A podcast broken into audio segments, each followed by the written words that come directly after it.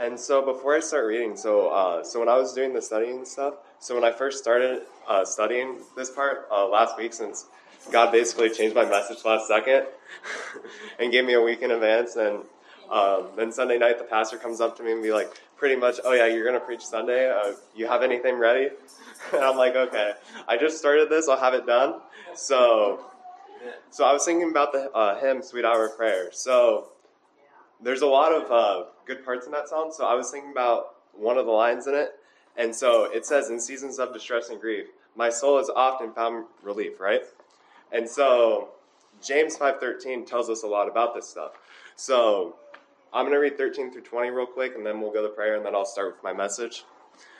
And so James 5.13 says, Is any among you afflicted? Let him pray. Is any merry? Let him sing psalms. Yeah. Is any sick among you? Let him call for the elders of the church and let him let them pray over him, anointing him with oil in the name of the Lord. And the prayer of faith shall save the sick, and the Lord shall raise him up. And if he have committed sins, they shall be forgiven him. Confess your faults to one another, and pray one for another, that ye may be healed. The effectual, fervent prayer of a righteous man availeth much. Yeah. Elias was a man subject to like compassions as we are, and he prayed earnestly that it might not rain and it rained not on the earth by the space of three years and six months. And he prayed again, and the heaven gave rain, and the earth brought forth her seed, brought forth her fruit.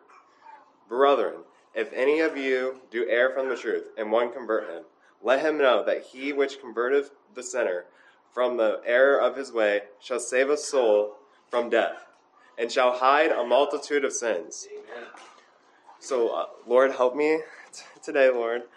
Uh, fill me with the Spirit, Lord. Help me say the right things, Lord, and help me not to get in the way today, Lord. And uh, pray that people here open their ears and their eyes and uh, they apply this that you have for them to their heart, Lord. In Jesus' name, amen. amen. So, James 5.13. So basically, so is any among you afflicted? So afflicted, affliction, it means suffering, misfortune, and hardship. And so basically, he's telling anyone that's afflicted, let him pray. Take it to prayer. And so basically, take it to the Lord when you have hardship. Yeah. And there's a lot of other verses in the Bible that will tell you this. Like 1 Peter 5 7, casting all your care upon him, for he careth for you. Matthew 11 28, come unto me, all ye that labor and are heavy laden, and I will give you rest. Guess what? When we are spiritually weak and afflicted, we go to prayer. That's where the first place we need to go. We often don't really go there first. We usually, you know, go there second or third, maybe 10th or 20th. so we do a lot of other things instead of going there first like we should. Oftentimes, we think, oh yeah, we can just solve our problems ourselves. Or some ungodly person can help us solve that problem. And we often don't take it to the Lord and it doesn't, it just gets worse. The affliction only gets worse. Yeah. And if we take it to the Lord, He said, I will give you rest. Jesus Christ said that. And so He will give rest and refresh us from our problems. That's what the word rest means. It means refresh, take ease. And so Christ, He gives us this refreshment and this take ease from our problems and our afflictions when we take it to Him. And he gives us a peace. And so, one, one way I like to think about this is so, right, usually at night we're pretty tired, right? That's why we go to bed. And so we are physically here. I'm talking more physically, I'm not really talking spiritually right now. But so when we're tired at night, we are physically tired and we're ready to go to sleep. And so if we don't use any alarms or anything like that, because alarms mess up it, anything. If you have a terrible sleep schedule, the alarm's going to wake you up and you're going to be really tired, just because that's how our bodies work. And so when you go to sleep at night, not using an alarm clock, you wake up in the morning and you feel all refreshed and all awake again. And you have this energy once you wake up in the morning. And that's kind of how it is when we take our problems to God. We are heavy, our spirits are heavy, and we're laden. And then when we take it to Him, he has now refreshed us and gave us a peace. Yeah. Amen. And yeah. And so now, real quick, so then after this, so I decided to look a little bit into the life of James. And so a little bit more about James, the uh, person that wrote this under the inspiration of God with the Holy Spirit. So James wrote the disciple of James, and he was the half brother of Jesus Christ. And he became a leader in the church. He was a leader of the Jerusalem church.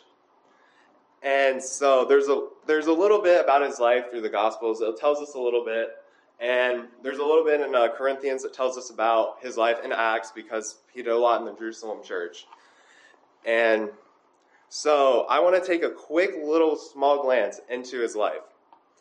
And so, also, this letter, James, is basically a how to book. It's for Christian living.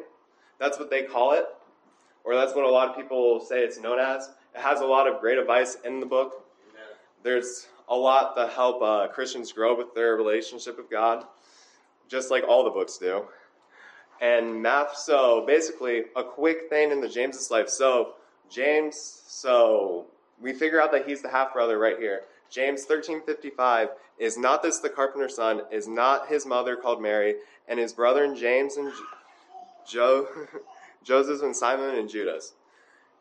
Jesus came into his own country, Nazareth. This was at the area of Nazareth, and he was raised as Luke 4:16 tells us. He was taught he taught and were astonished in Matthew 13 uh, 54 when he was teaching to them in the synagogue.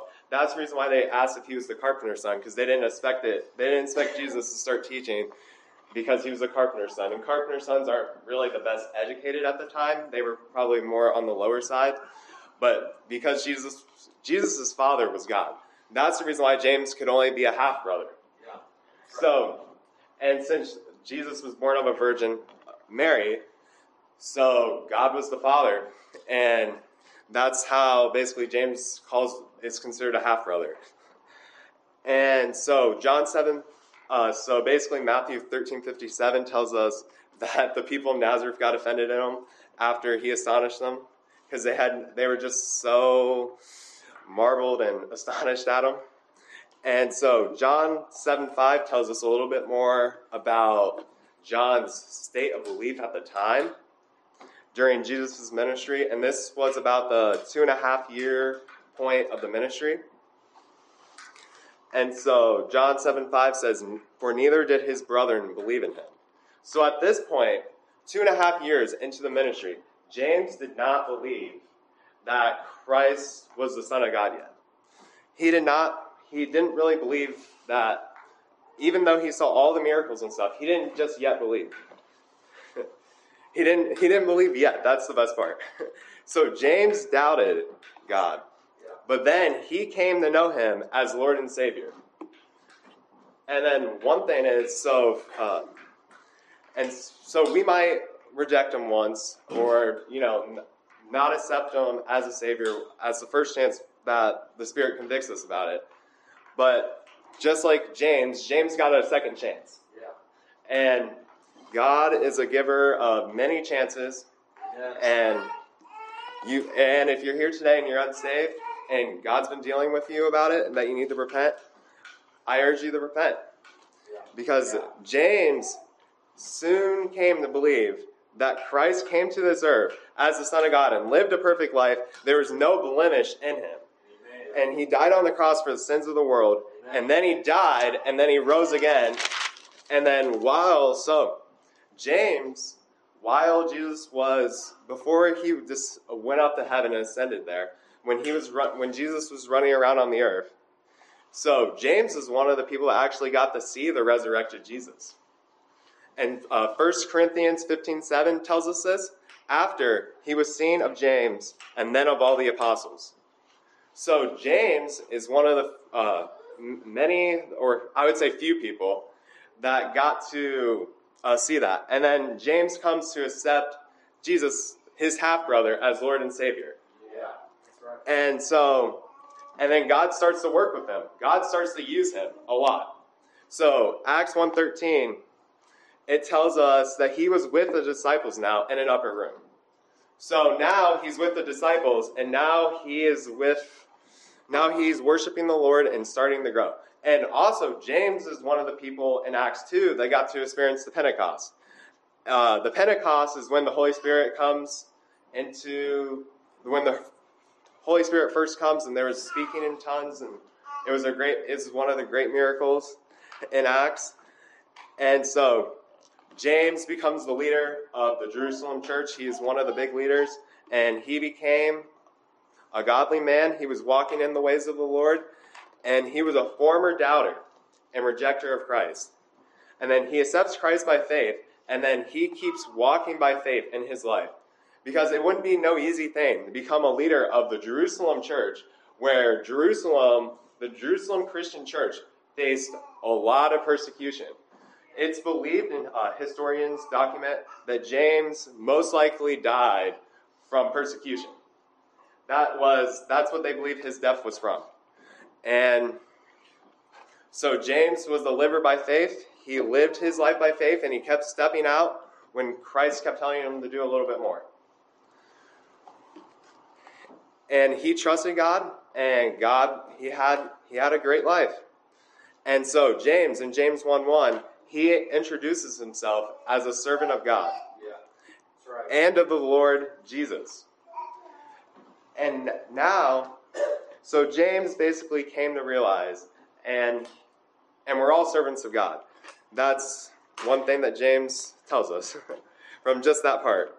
And so he, and this letter is for, so the 12 tribes are more for a Jewish area, for people that got scattered or in the Jerusalem church. And he also, another thing is, he humbled his life before God and lived a life of following the Lord. And yep. And so I'll go back to James 5:13 now, our little commercial break about the life of James. And so is any merry? Let him sing psalms. Yeah.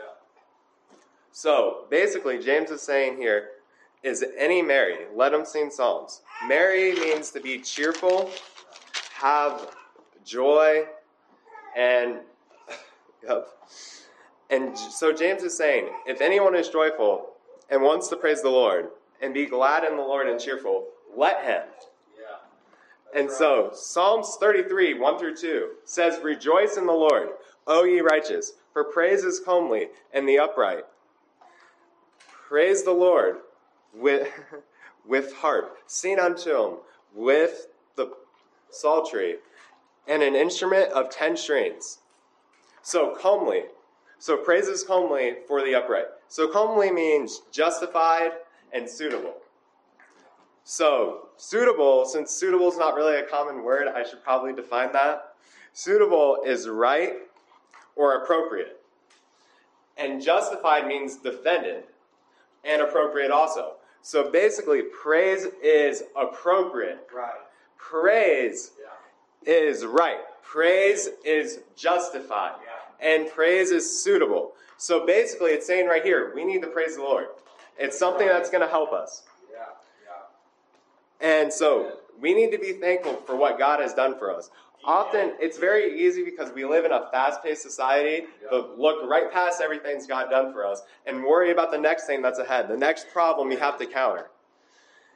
And so we need to be thankful for what He's done for us, what He's taken us from, what He's already done for us.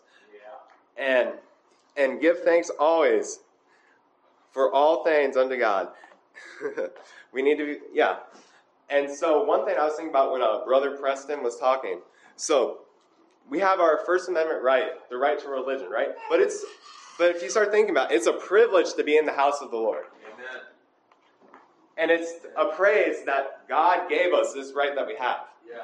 It's it's really we have started to take it for granted as a right. It's really just a privilege that we need to be thankful for God that we have the privilege to come here.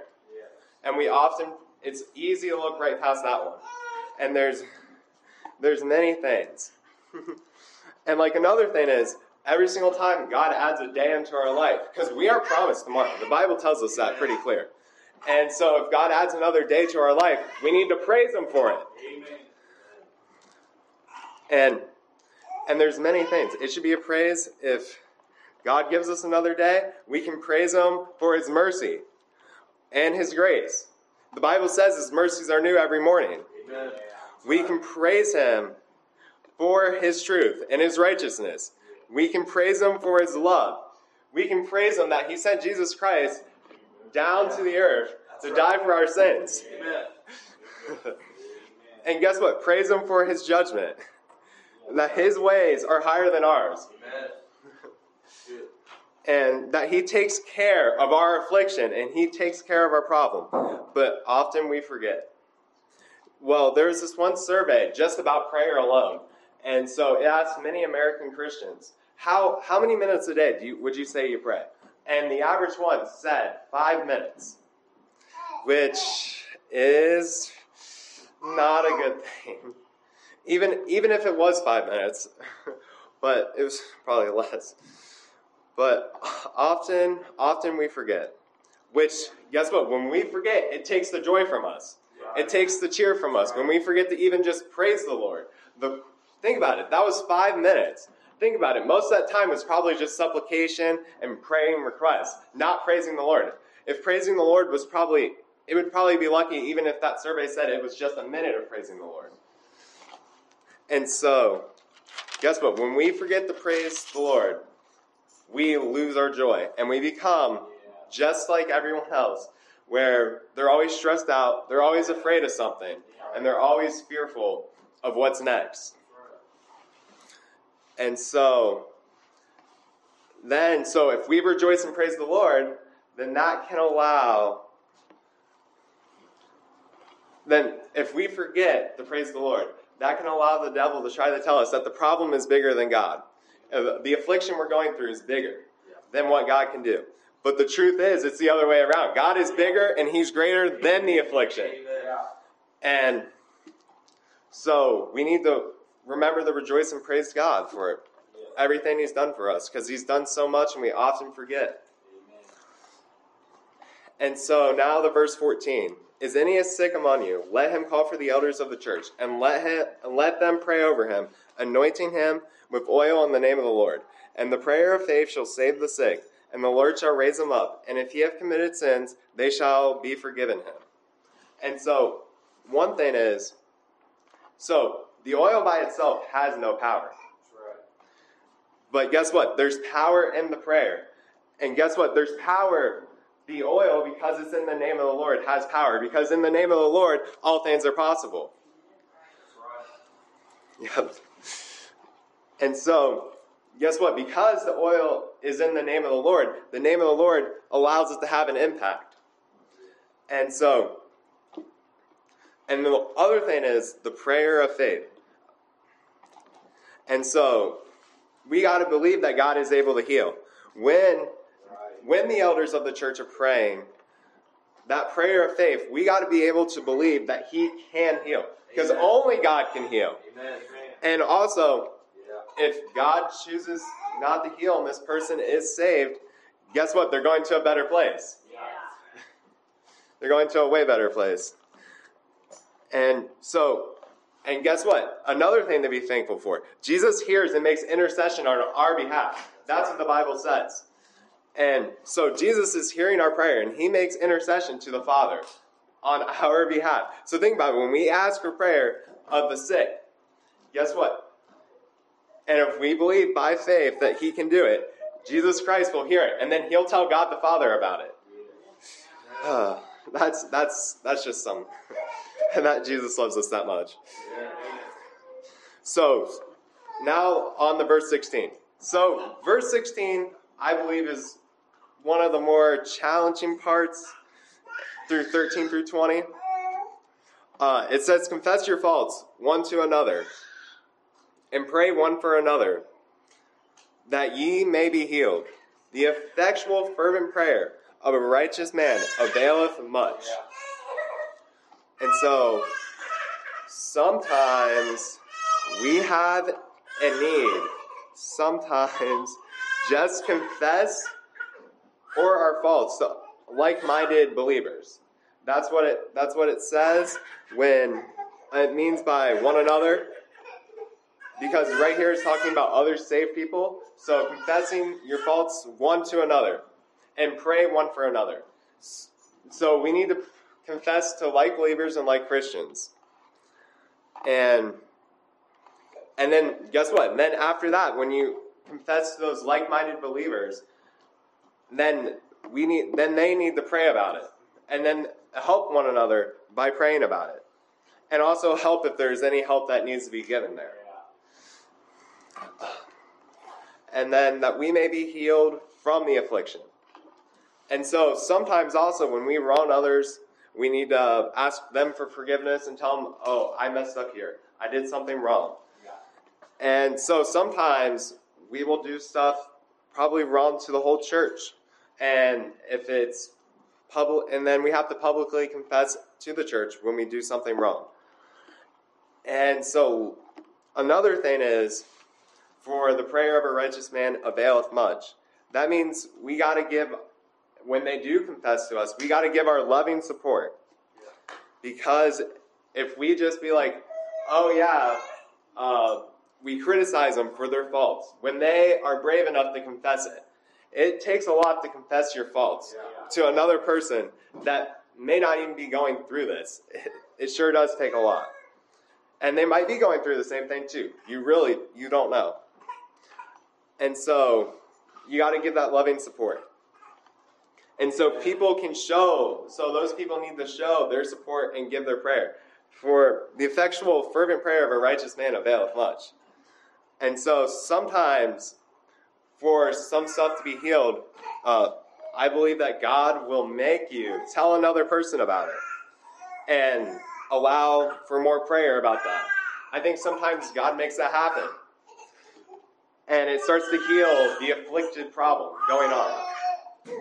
And so I've been so second Saturday of the month I've been going to this men's breakfast and and so basically this is we were talking about James 5 uh, 13 14 well more 5 16 they talked a little bit about 13 but it was more 16 and they were talking about if we do this uh, there's a lot that's going to happen because some people they were talking, uh, some of the people struggled with stuff, and the only way that they were able to uh, break free and get healed from it was when they confessed it to another person, and then they prayed over them about it. And they were talking about how this group is intended to be that. So if people do have those problems, that they that we are to be loving and supportive about it and confess, confess be able and feel comfortable confessing about it if we're going through something. Because when the effectual, fervent prayer of a righteous man availeth much, when it says that, and that pray one for another that ye may be healed. That's, that's the power of prayer right there. And so, effectual and fervent is serious and believing prayer. And so, when we take that serious and believing prayer, that's effectual, fervent prayer of a righteous man, it will avail, be able, take care of the problem. And so uh, it helps make able and makes easier. And note the power of a righteous man's prayer. It says the, the effectual fervent prayer of a righteous man availeth much. That's prayer is a pretty powerful tool. It it does a lot of things. It makes joy, it makes peace, it avails the problem and it does so much more. And so, James, so 17 and 18, James decides he, that God told him, guess what? You're using some Old Testament to drive the point home right here. And so, 17 and 18 says, Elias was a man subject to like uh, passions as we are, and he prayed earnestly that it might not that it might not rain.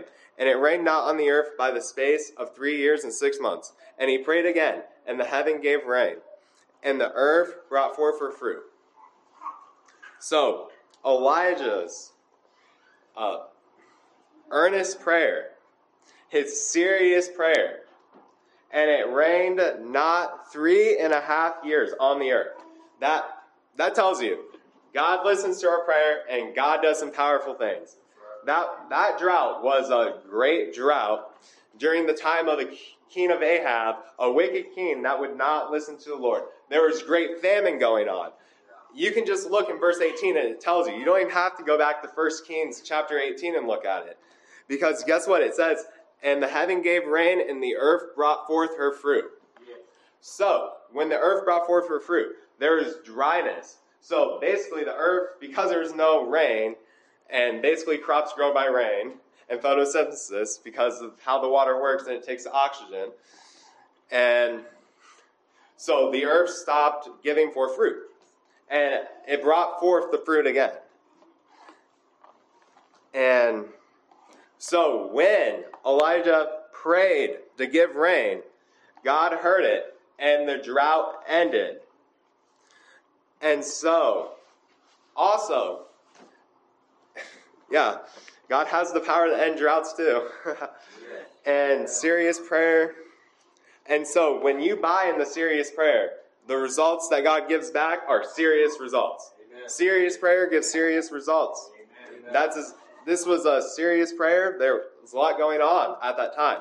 And serious prayer brought forth serious results. That's how God works. When you step in a little bit and say, I'm going to get more serious with you, Lord, He will get serious right back with you. Yeah. And and then He will call you to step out a little bit more in faith and do a little bit more. and so, another thing is, God is all powerful, just like there when He basically controlled the weather patterns. And so it stopped raining. And then it started raining again. And so another thing is, James didn't end the letter at 518. There's two more verses. There's 519 and 520. So I want to take a look at 19 and 20 just for a quick second. And there's a little more that God had James to say. He didn't cut it off and he didn't cut it off at 18. So 19 and 20 say, Brethren, if any of you do err from the truth, and one convert him, let him know that he which converteth the sinner from the error of his way shall save a soul from death, and shall hide a multitude of sins. And so, if any err from the way, and one converts to him, so the unsaved, right here, this is what it's talking about how the saved people need to help convert the unsaved and bring them back, and bring them to the way of truth and the way of life. And also, sometimes another thing, uh, backslidden.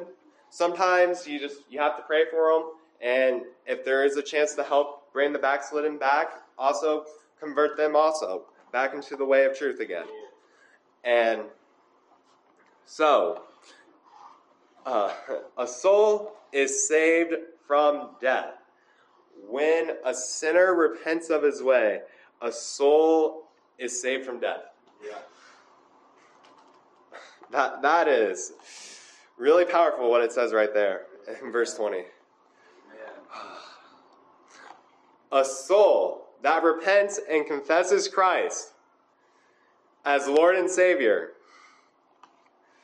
going on the cross with no blemish, that he knew no iniquity, but bore all iniquity. Amen. and he died and rose again. If an unsaved person admits, believes, and confesses it to God, Right. a soul gets saved from death. Amen. And there's a second part too. And shall hide a multitude of sins. Yeah. So, shall hide a multitude of sins. So, so our life, so since we've fallen short, we have all sinned. And so I've I've fallen short. So guess what?